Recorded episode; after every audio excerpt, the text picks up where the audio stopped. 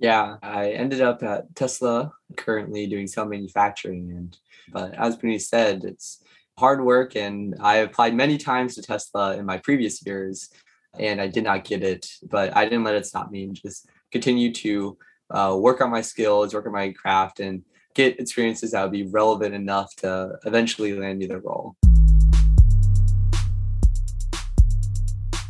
Welcome to It's a Material World, the show that uncovers why material science will change the world, with your hosts, David Ye and Puneet Upadhyay. Before we get into the episode, we have a free MSE company database categorized by industry sector, location, as well as internship and full time titles, so you can find that link in the show notes below.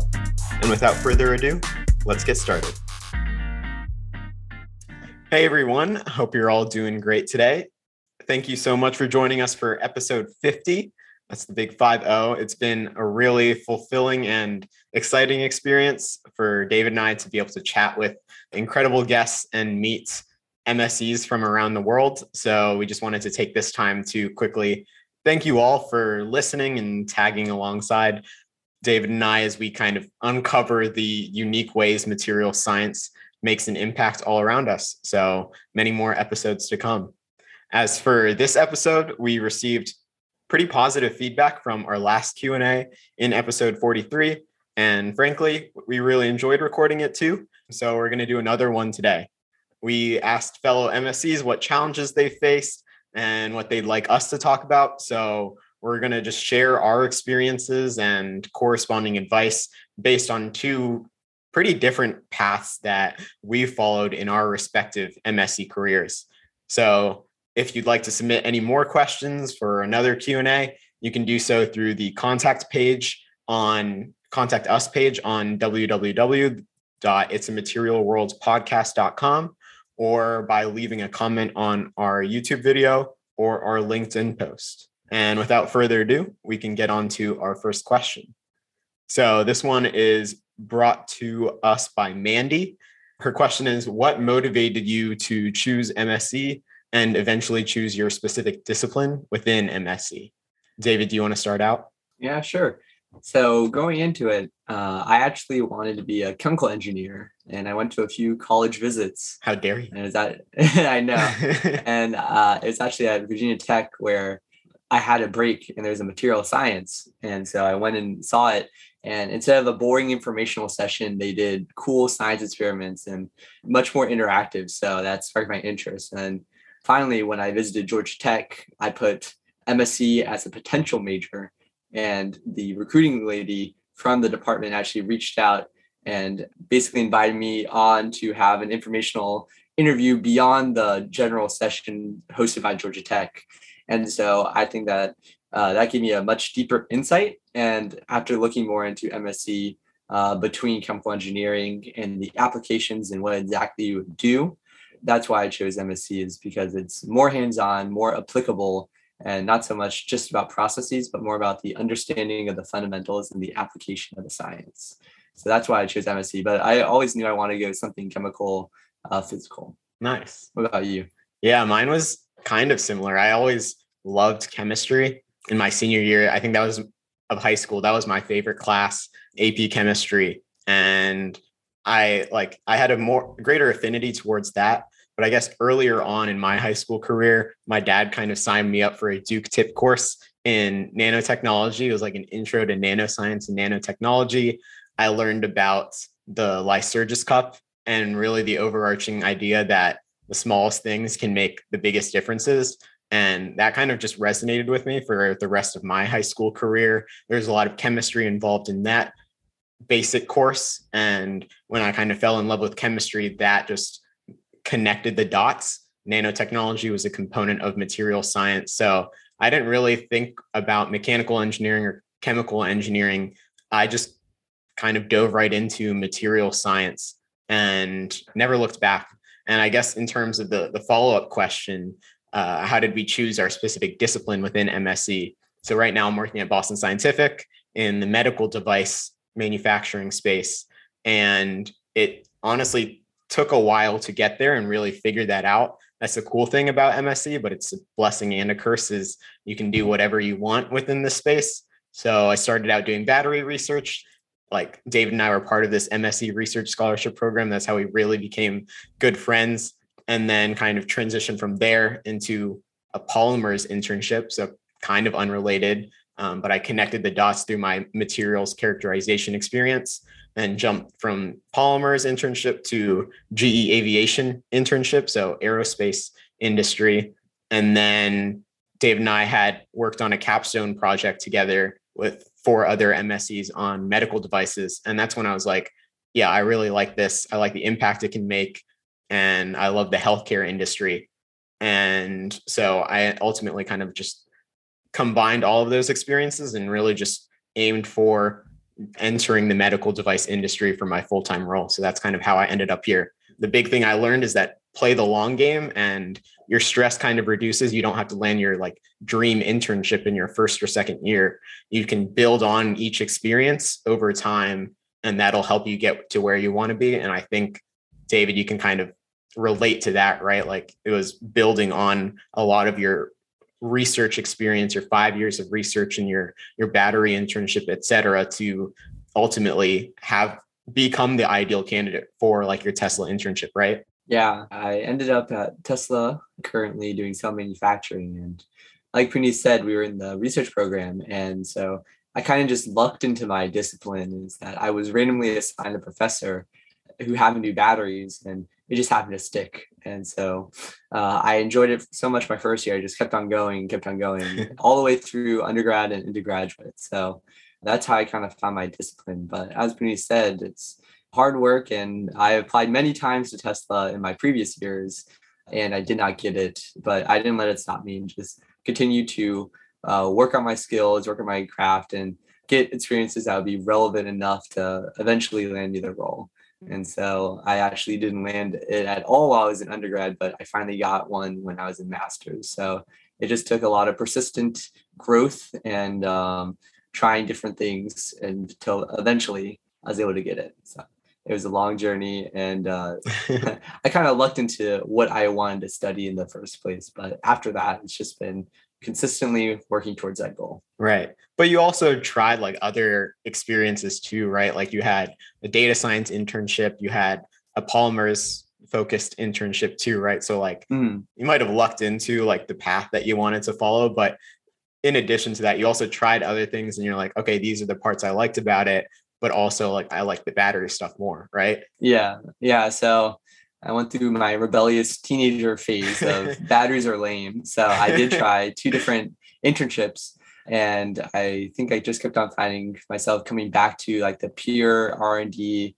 engineering standpoint that energy storage could relate rather than like uh, more of a product manager and a data scientist didn't give me the same exact feel as like a battery engineer. So I think eventually that's why I came back and I started. But throughout the entire time, I was still doing the academic research just because I did enjoy that aspect. I just didn't know if I wanted to do it for a full time job. Yeah. So it really speaks to the idea of like, with every experience, you learn something, even if it's just like crossing that item off the list. So, yeah, totally makes sense. So we can go on to the next question. This is from Bennett. How do you find roles you're qualified for outside of the traditional materials engineer or materials scientist positions? So I guess I can take the first crack at this one. First of all, again, like I mentioned, you can really do whatever you want within MSE. Um, I've seen material scientists end up doing like product management, consulting, entrepreneurship, systems engineer, like all types of roles. And so maybe the first thing I'd like to say is we, we created, you know, an MSE company database free to access. You can find that in the link in the description. And that comes with like different companies and different roles that MSEs have previously landed. So that could be a good starting spot. Outside of that, again, it's very industry specific. So I'd recommend developing connections with alumni, especially MSE alumni at your school or using LinkedIn to connect with other MSEs in industries that you're interested in and then kind of ask them or just do a search to see like what roles did they end up in and you can kind of just like follow that blueprint for success. I think that's about as detailed as I can get to start out. But David, do you have anything else there? Yeah, I think I would like to like re-emphasize what uh, Puneet said, but moving beyond just repeating him, I think the other things that have helped me is, like I said, I did a product management and a data science internship. Is the the main factor was getting a minor in a like an unrelated field. So I got what's equivalent to a business minor, and so that shows that like you're multifaceted and gets you for roles that would otherwise be looked over. And so for the product management, it was a lot about implementing new materials and then creating business plans around them. And so I actually talked to my boss on like the last day and he said that, yeah, we had some chemical engineers, but like the way you describe material science, uh, science as being the application of new materials is like what really sold me. And so there is differentiation, but at the same time, you still need the other skills to kind of get you in the door. So if I didn't have any business skills, uh, like uh, business plan making or anything like that, then it probably would have been a harder sell for them to take a chance on me. And so that's what helped me out a lot in that role. And then in that program, I also did a capstone project with the company I worked at, Equifax, eh, as a data scientist. And so taking opportunities where there's little pressure or you get to sign up for, such as your capstone, is a great way to get into a role that you probably would never be considered for otherwise if you really want to try something new and going for it. Because for your capstone, it's more just like, oh, I'm a dedicated student. I want to try this new thing rather than trying to show the company that you have like four years of experience in a certain field and you have like relevant coursework. So I, I think that's what helped me the most in winning that one is taking opportunities where they lie and trying to apply them and re-emphasize your material science. And so, for example, in the interview, they said, "Why would we want to hire a material scientist who's not a statistician?" And so, you can give the the story of the Arrhenius equation is just the probability of like the release of an atom. And so, a lot of our equations that we use today are just probabilities right. of something occurring at a certain point. And so that's a way to say like I do have like stats in my roots. It's just you've never heard of it because it's just not your domain, but there is stats and data and science, all this in my field. It's just nothing that you've seen of. And so let me explain how I can apply these new ways of thinking. And so one of my favorite stories from that internship is that my boss was telling me that that yeah they bring in a lot of people from different backgrounds and he actually brought in a lumberjack and the lumberjack had an affinity for the random forest models and so i think he may have been making a joke but the idea that we can take ideas from other places and apply them to something new is extremely important and something that can differentiate yourself because you have 10 people that think the same way because they've all been trained the same way.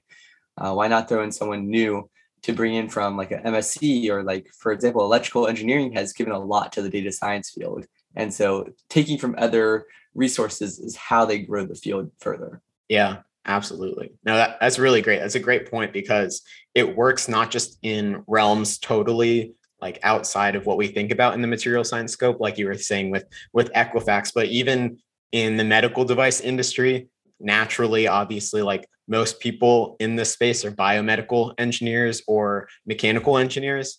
It's few and far between where you see material science and engineering majors but you can kind of use that same technique of marketing yourself that David mentioned, where you say, Hey, I can bring this unique value as an MSE. My materials background can differentiate myself you know contribute in a unique way to these ongoing projects that involve maybe a design change like involving another material in our medical device in our catheter or something like that so yeah just to reiterate what what david said like you just have to kind of twist your story and manipulate it so that the recruiter can see the value that you provide and i know that's very industry specific so you you kind of have to like connect with other MSEs, right, David? Like you have to connect with other people to see how you can like leverage your existing skills to tell that story. And we try to do that. We try to condense all of that information in MSE Academy, like our online course, where you can use their resumes, you can watch their video testimonials to gain that blueprint of a success and save yourself hundreds of hours of networking and you gain instant access to a network that will also help you kind of achieve your goals at an accelerated rate. You know, if you think about it with like a Lego set, right? Like you'd rather have the step by step manual of how to build it rather than just trying to look at the box and just do it all on your own, especially if it's really complex, right? So, yeah, we kind of just created that resource because we felt it was we would have loved to have that when we were in undergrad. So we just wanted to make that for other mses as well. I think that it's very hard and it's also almost like you have to fight for the right to even be in the same room but yeah. that's what makes you stronger and uh, that's how you're going to get into something that no one else has done before and give you unique opportunities. Yeah and we'll talk about marketing yourself as an mse a little bit later. But the next question is what has been your favorite MSE related project thus far? Um, this can be from school, research, or internships. So, what comes to mind first, David? Yeah, um, I think my favorite research project of all time was for my research, actually. It was for basically what was happening was we created a lithium cell. And if you think of a cell, you have your anode at your bottom, you have some sort of electrolyte, and then you have your lithium at the top. And usually you have a separator in between to make sure they don't touch. But basically, my lab group created a method where we could put the anode on a glass pane and a strip of lithium. We could cut out the center and put that on a glass pane, and then put an O-ring around both of those, and then fill it up with electrolyte. And then you could take it to an optical microscope this was a liquid electrolyte, not a solid yeah, state. Liquid electrolyte. And you can watch lithium seed on your anode. And so that was extremely cool because before, like if you think of a battery, it's in a closed case, you can't actually see what's happening. And so that was the first in situ experiment that I've ever led myself, uh, trying to figure out. And so I borrowed the design of the cell from another lab mate, and then I tried to apply it for how does lithium kinetics of seeding work? And so I plotted the electrochemical and I had the time, and then I would overlap the two. And so you could see this beautiful display that would take like an hour to do. And I sped it up into 20 seconds, and you could see all these crystals growing and then fading, and then growing and then fading. And so, so cool. being able to like see that in real time was something that I never thought I would do. And it was also extremely hard because as you go through chemical reactions, gas is produced and so there would be bubbles. And so the setup it was fighting against like everything.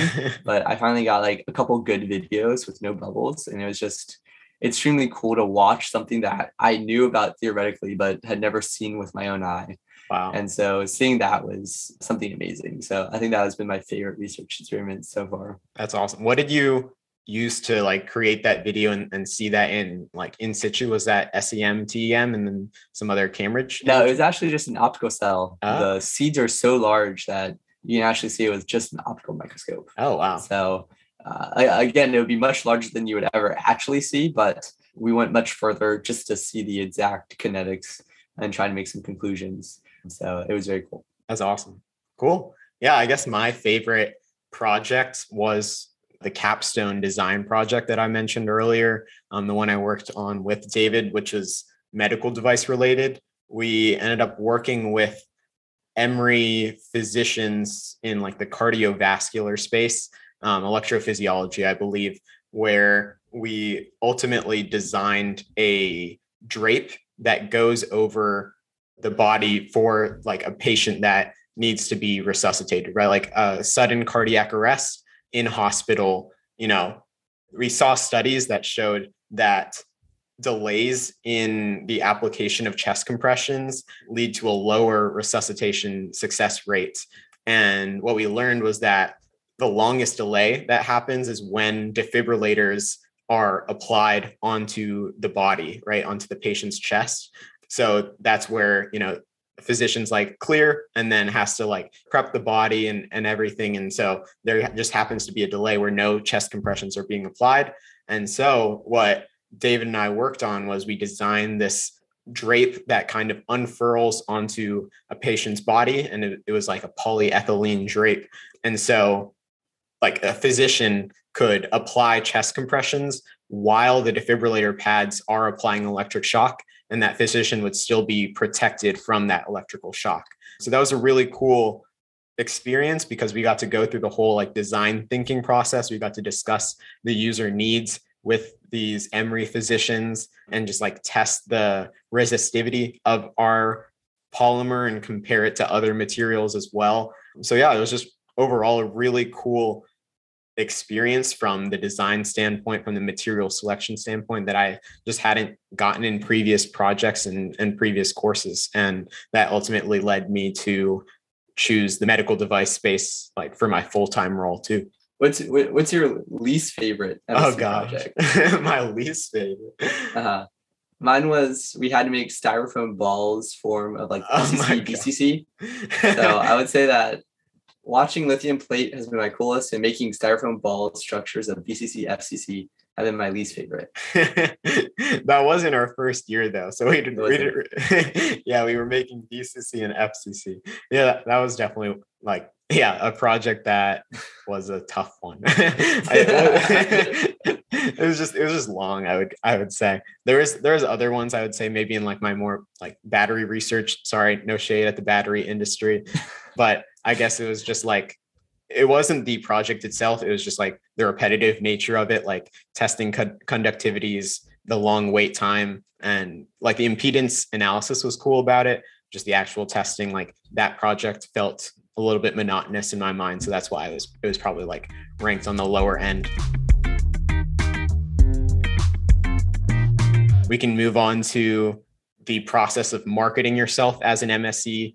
So, David, do you have any advice on doing so when it comes to speaking to recruiters, applying online, or even interviews with hiring managers? Like you've probably heard before, I think something that we always emphasize is that nobody really knows exactly what an MSE does. And so right. it's up to you to describe it to them. And so almost my go-to is always that it's the physical application of all the other fields knowledge into an actual product. And so it's the knowing how physics works, how chemistry works, how mechanical engineering works, all these different fields and applying them to actual products and so when we think about actual products that have come out, um, a lot of MSEs have played a role because they can take all these fields and put them together into one final product. And so that's how I like to describe it as basically the accumulation of all these other specialties into physically putting it into the product and knowing how everything will work together from a material standpoint. And so I think that helps a lot uh, when recruiters don't exactly know. And then, of course, you can always shape it to exactly the role you're applying to. And so, when you go for the product management, for example, it's more about I understand how to take a raw material and what steps and processing conditions are needed and the costs associated with said processes to make a full blown uh, product from your raw material and I have a better knowledge of the application than like a chemical engineering would like know the process of like making it. He would he would be the front end of making the raw material and I would take the raw material and I would apply it to the product. Yeah. And that's how I think I differentiated myself over other chemical engineers that I know applied for the job. Yeah, you can think of that as like a systems level perspective where you get like more of an overarching view of the entire process as a whole and the potential applications as well. So just to reiterate what David said, you know, when you're speaking with recruiters at a career fair and they don't know what MSE is, then they probably know what mechanical engineering is and what chemical engineering is. So you can kind of say it's a, a blend between the two. You're taking the same core courses. That's what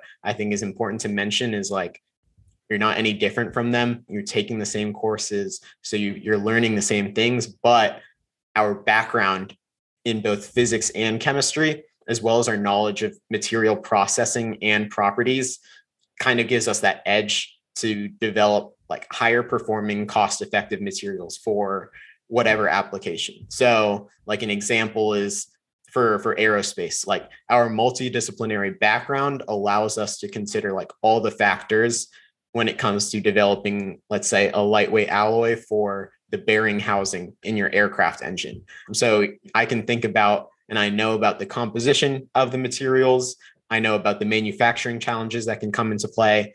And also, um, I have a better idea of how it would interact with surrounding components.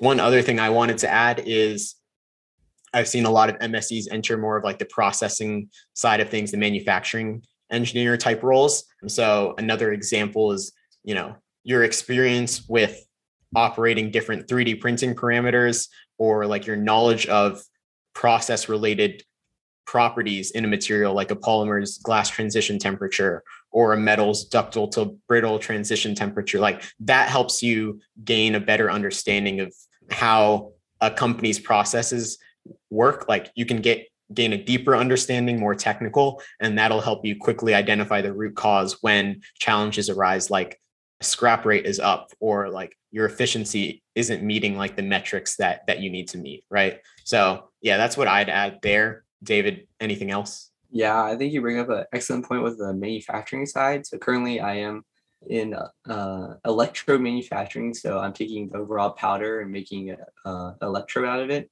And so i work on the dry battery electrode process that was talked about in battery day by elon. And so i would say that first off, my boss is MSE. And so I also think that if the person you're applying to is MSE, they value that a lot because they know the versatility as well. But beyond that, I think MSE has positioned me very uniquely to understand the machine as a whole. And so one of my main jobs is understanding everything that's happening. And if there's any problems, how do you like troubleshoot it? And so having that MSE background, knowing exactly why materials fail, you can apply that to a broader scale of why does this machine fail?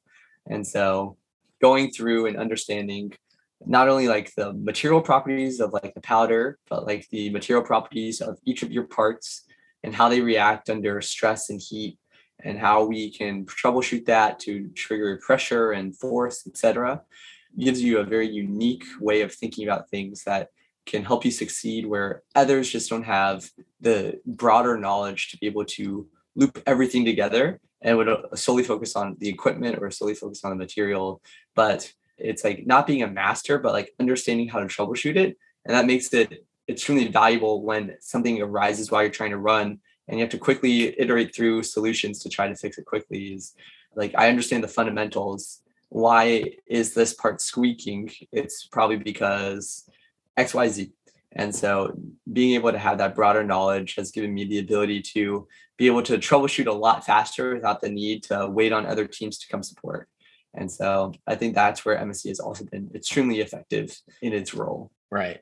And so I guess that leads us naturally to the next question, which the idea is like, what topics should I focus on and pay attention to in like our MSE course curricula? Like what classes should I take and how do how do I develop that like broader knowledge that you were talking about to like be able to troubleshoot more effectively? So, any preliminary thoughts there? Yeah, so uh, as a battery engineer, you would think that I would say functional classes or classes about batteries, but honestly, the most helpful classes have been things such as polymers, where I've used that a lot. And I think that's partly due to having like uh, plastic deformation and other things, specifically with polymers on the machine and in our powder. And so Uh, I think that's been extremely uh, helpful.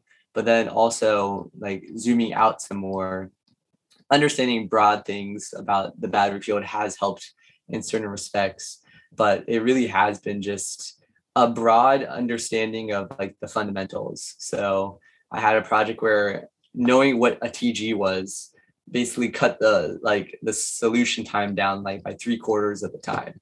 And so just knowing like things to look out for in each field.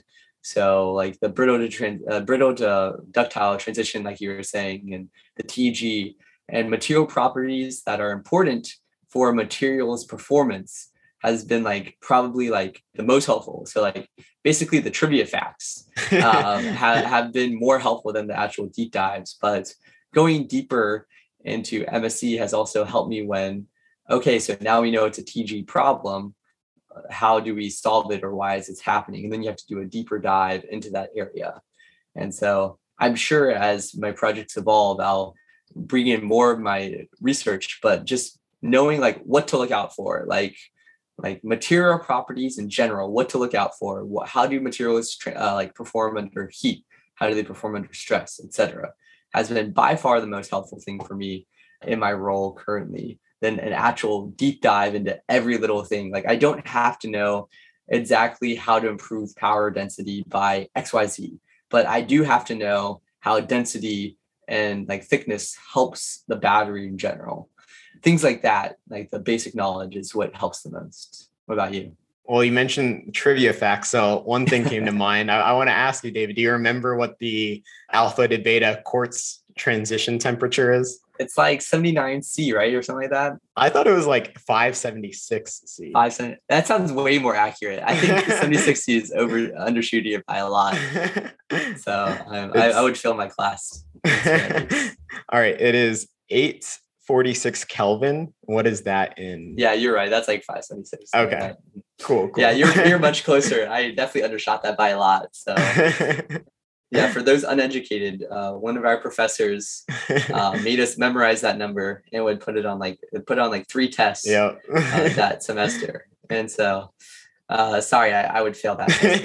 You're like Uh, I don't 500 that degrees much. off. Yeah, I'm like five. He would be very disappointed. Um, it's okay. it's all good. It's all good. But yeah, I, I mean, I totally would agree. Like the fundamentals matter the most. That's what undergrad really is all about. That's one thing I realized in my full time role is like, I never would have guessed that my polymer science and engineering class and my ceramics class were the two highest contributors to my medical device experience. And it- specifically, it wasn't even the whole ceramics class, it was like specifically the parts about piezoelectric materials and how they work. And so, again, that, that's the point of undergrad is just like getting a breadth of knowledge.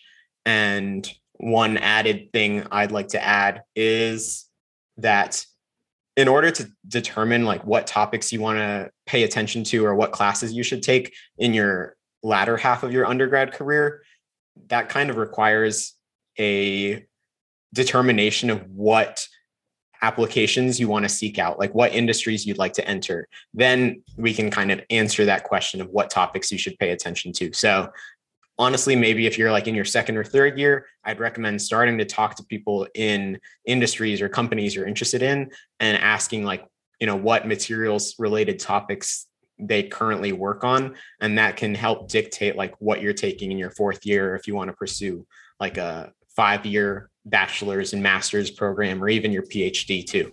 So yeah that's the only thing i'd add. Uh, next question. So what skills would you recommend developing that are generally not part of the core mse curriculum?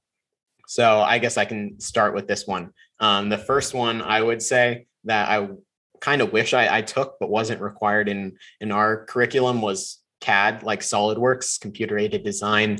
That specifically helps with maybe more process relating and manufacturing related roles and also design roles as well. But just being able to use AutoCAD or SolidWorks and having maybe a side project or taking a course there or like LinkedIn learning, I think that goes a long way. There's definitely a lot of roles that prefer having experience there. And that's how you can kind of match up toe to toe with mechanical engineering majors who have to take that class.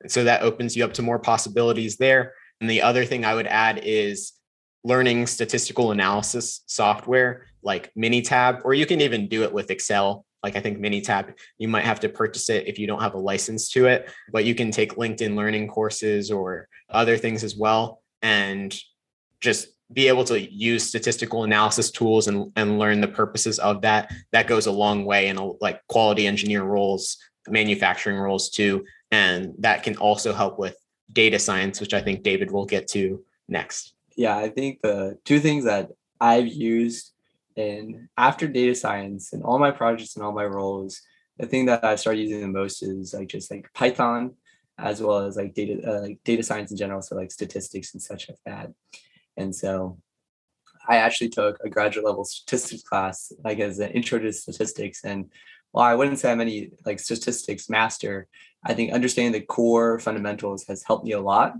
And uh, basically, it's just a tool bag. And so a lot of things is I want to solve this question, like for processing, like how many defects are every meter? Like how long can I run without X? And because of the statistics class, I know that there's already statistical methods to help me answer that question, where before it would just kind of be like, I'm not quite sure even where to begin. And so I think the best thing about that was just understanding like what tools are out there and now I have all the slides to go back and reference and just they give me a starting point to Google search. Yeah. At least. And so that's been very helpful. But definitely coding is the new thing as well. And just being able to understand code and write some basic code has been very helpful, especially when it comes to like visualization as it's sometimes very hard with Excel to get exactly what you want. It's very easy in Python to get exactly what you want. And so I think learning how to code has been very helpful. Uh, and then, of course, just the application of the statistics to data sets. And so I think the largest thing about learning data science for me was what does it take and what does it look like to collect data? Right. And so when you're on the floor, what exactly should you be paying attention to? What parameters are you like focusing on? And I think that's all stuff that I didn't know what I should even look for until I tried to build models like, oh, this is what I should be looking for. And so, for example, uh, at my job here, I started a defect catalog where I started in September, but in December, I was like, hey, like this might be helpful. Let's try to build a model with the data. And it was only because I was in the mindset of like, hmm, these parameters are probably the most important, and then I'll add more if I need to yeah was the only reason why I was able to get any meaningful results instead of having to wait another three months after I decided, hey, like maybe I should try to make a model out of this. And so I think by far just understanding like what a database looks like, like what are the key factors, what are the key variables, understanding what goes into a model has helped me a lot just as like an engineer to know what to look for. And I think that that's something that I didn't even know that I needed to know until I got to the point where I am today. I'm like, hey, like I'm really glad I started to take such detailed notes when we were really just like starting up and didn't even care about some of these things. So just understanding the framework of how things work has been probably the most important skill that I learned that hasn't been an MSE related skill at all. Yeah.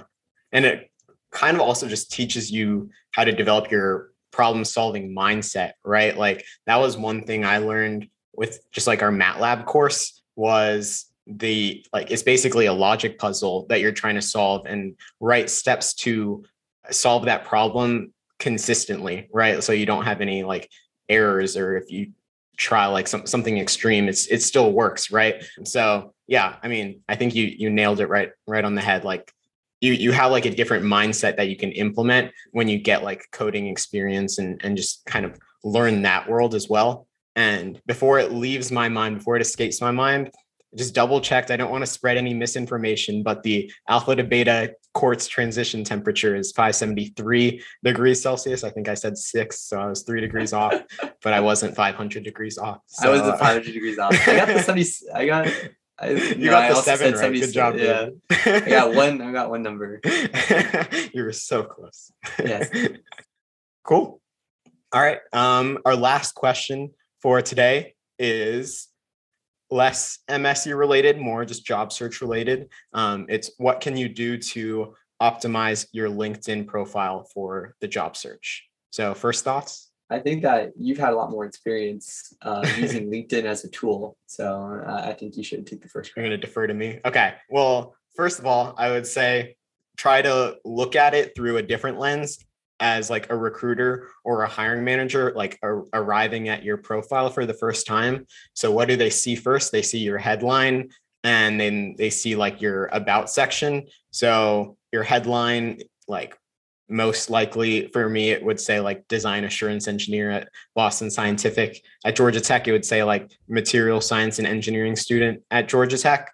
And so i would just recommend thinking about different ways to provide the most value in that short headline um, where you can kind of include interests and and keywords that would capture a recruiter's attention. So you know there's like hundreds of MSE students at Georgia Tech, right? So that might not be the most effective way to differentiate yourself. Consider also adding other interests like, you know, like battery battery science or like if you bring something else to the table like business acumen um, including that or like strong leadership skills or just like think about ways that you're unique right and then kind of convince them to scroll down a little bit and check your about section. So for me i kind of started with just like what i'm passionate about. And then i got into some of my experiences like what i'm currently doing and then like my past internship experiences. And i kind of just wrapped it up with like hey here's like six or seven skills and and characteristics that that I possess that I think would make me a quality candidate for like full-time opportunities. That included materials testing and characterization experience, process capability analysis, also soft skills like leadership and cross-functional collaboration, things like that. And then I wrap that up by saying like if you would like to chat, or like if you'd like to get to know each other then feel free to connect with me like provide some call to action so they they know okay like what's the best way to reach you i i think that the part about the headline i think is especially pertinent due to the fact that yeah there are like hundreds of other students at georgia tech and so what makes you stand out so any any like discipline or anything like that and i think that's most important to really stand out because I don't really care that you're a student. Like, of course, you're a student. like, no offense, like, we have such little space, right? You have like five seconds to catch someone's eye. And if the first thing they see is just student, like, you're no different than anyone else. And so you need something extremely quick to grab them um, and something that, like, shows that you're different. And you also have to think how many people are going to be typing student at Georgia Tech where you would have a match? They would be looking for other skills like for specific roles like like biomed or batteries or energy storage or etc. So I would much rather have that in my headline to show them that that's what I'm focusing on rather than student. They can find out that I'm a student once they click on my profile. It's like the first thing with education. So uh, I don't think that needs to be there. And then uh, yeah, for the about me section, I think that some of my experiences for people who don't understand kind of see them all disjointed, and the about me section is a way to like weave a web to connect them all and to create a cohesive story about who you are, what are your values, and what do you want to do? Yeah, what impact do you want to make? And so I think in mine, I talk to like uh, especially about like sustainability, and so I'm passionate about sustainability and I want to accomplish my goal through energy science with my other skills being ways that I can help achieve my goal past just my technical knowledge. So I think those two parts that you talked about are really important. And I would also say, like, while you're a student, take advantage of the LinkedIn Learning courses that you, I think, will have access to just through your school school's email and there is like you can have like licenses and cert- certifications as well. Like you can have a section dedicated towards that. I know david you and i were talking about that like a couple summers ago right? About just like taking the quizzes. And that's kind of like an endorsement of of your skills skill set too right? Like python or, or cad or, or whatever. So that kind of like goes alongside your skills section. And also just like you know get your peers like team members you've worked with to like endorse you on LinkedIn for relevant skills, and you can do the same for them. Um, that goes a long way. And then I would say with your experiences section, maybe including like bullet points of like specific things that you've done. I think if you're scrolling on the app or even if you're clicking on like a computer, you don't see all of those bullet points right away. So it doesn't like distract the reader if they don't want to see that. But if they are interested, then they can click on that experience and get more information. So it can only help you, it doesn't really hurt you, in my perspective. Again, I'm not a recruiter, so that's a disclaimer. But these are things that that I've seen and that people have found like useful when like using maybe my LinkedIn profile as as a template of sorts. To give more context around the uh, LinkedIn quizzes, I think it was during COVID. I was like, oh yeah, uh, the rumor on the street was that they could replace some like skills assessments at jobs if you ever applied. I don't think that's actually happened. So uh, I think I just did them for fun at this point. But yeah, they're actually pretty hard and quite humbling. Uh, like I did an entire summer internship with SQL, and then I took a SQL test and I didn't pass. Uh, and I was like, wow, okay, I guess I don't know that much about SQL. That's that's crazy. so yeah, it's uh, it's definitely hard and just it, it shows something else. And uh, I think that best case scenario, they look at it And instead of just having on your resume, like, oh, yeah, I'm proficient at Microsoft Excel, Yeah. like, sure, everybody's proficient at Microsoft Excel, but are you actually good? And then they can look at your LinkedIn profile and say, like, oh, they passed the test. And the way the test works is that you have to score in the top quartile, I believe. And so you have to be in the top 25% of everyone who takes it. Wow. And so that makes it like a lot more meaningful to have it as like, yes, I'm actually proficient at Excel. Ah. And so having that, I think best case scenario, that shows them that like you know what you're talking about. Worst case scenario, it doesn't actually do anything, and now you just have like another thing on your LinkedIn that is just for fun. I, I think there there's pros and cons, but nothing to lose sleep over. I've I've stopped doing it once I didn't really see anything happening on that front. So yeah, no more quizzes, but uh, I think they last forever once you get that first quartile. So I'll have it there for a while at least. Yeah, But- no, that that's a good point. And I think you you specifically mentioned Excel for for a good reason. Like there's the basics of it, and then there's like more like advanced tips and tricks and, and techniques, right? That might qualify someone for maybe roles that require a lot of Excel. So maybe that that assessment is just like to identify gaps in your skills and what, what you can like learn more of too, regardless. But yeah, that was the last question. Um, I think we shared a lot there, shared our experiences, some of our advice. So if you like this episode, then let us know by leaving a comment on YouTube or on our LinkedIn post. And with that, I hope you guys have a great rest of your day. As a materials engineer, we can make an impact in nearly every single industry. But with that versatility comes a lot of options to choose from. So if you have no idea which position or industry is right for you, you're not alone. I've been there, done that. But just for a moment, imagine narrowing down your ideal role and company within the week. Imagine being able to secure your dream offer without having to apply to hundreds of job openings. Our online course, MSE Academy, includes video testimonials, resumes, interview prep, and mentorship from materials engineers who have been in your shoes. We also connect our members with companies and industry professionals in our expansive network to help accelerate your job search process as much as possible. To learn more and get started, simply click the link in the show notes below. And if you enroll within the next 24 hours, we'll add three bonus career related resources. I hope to see you there.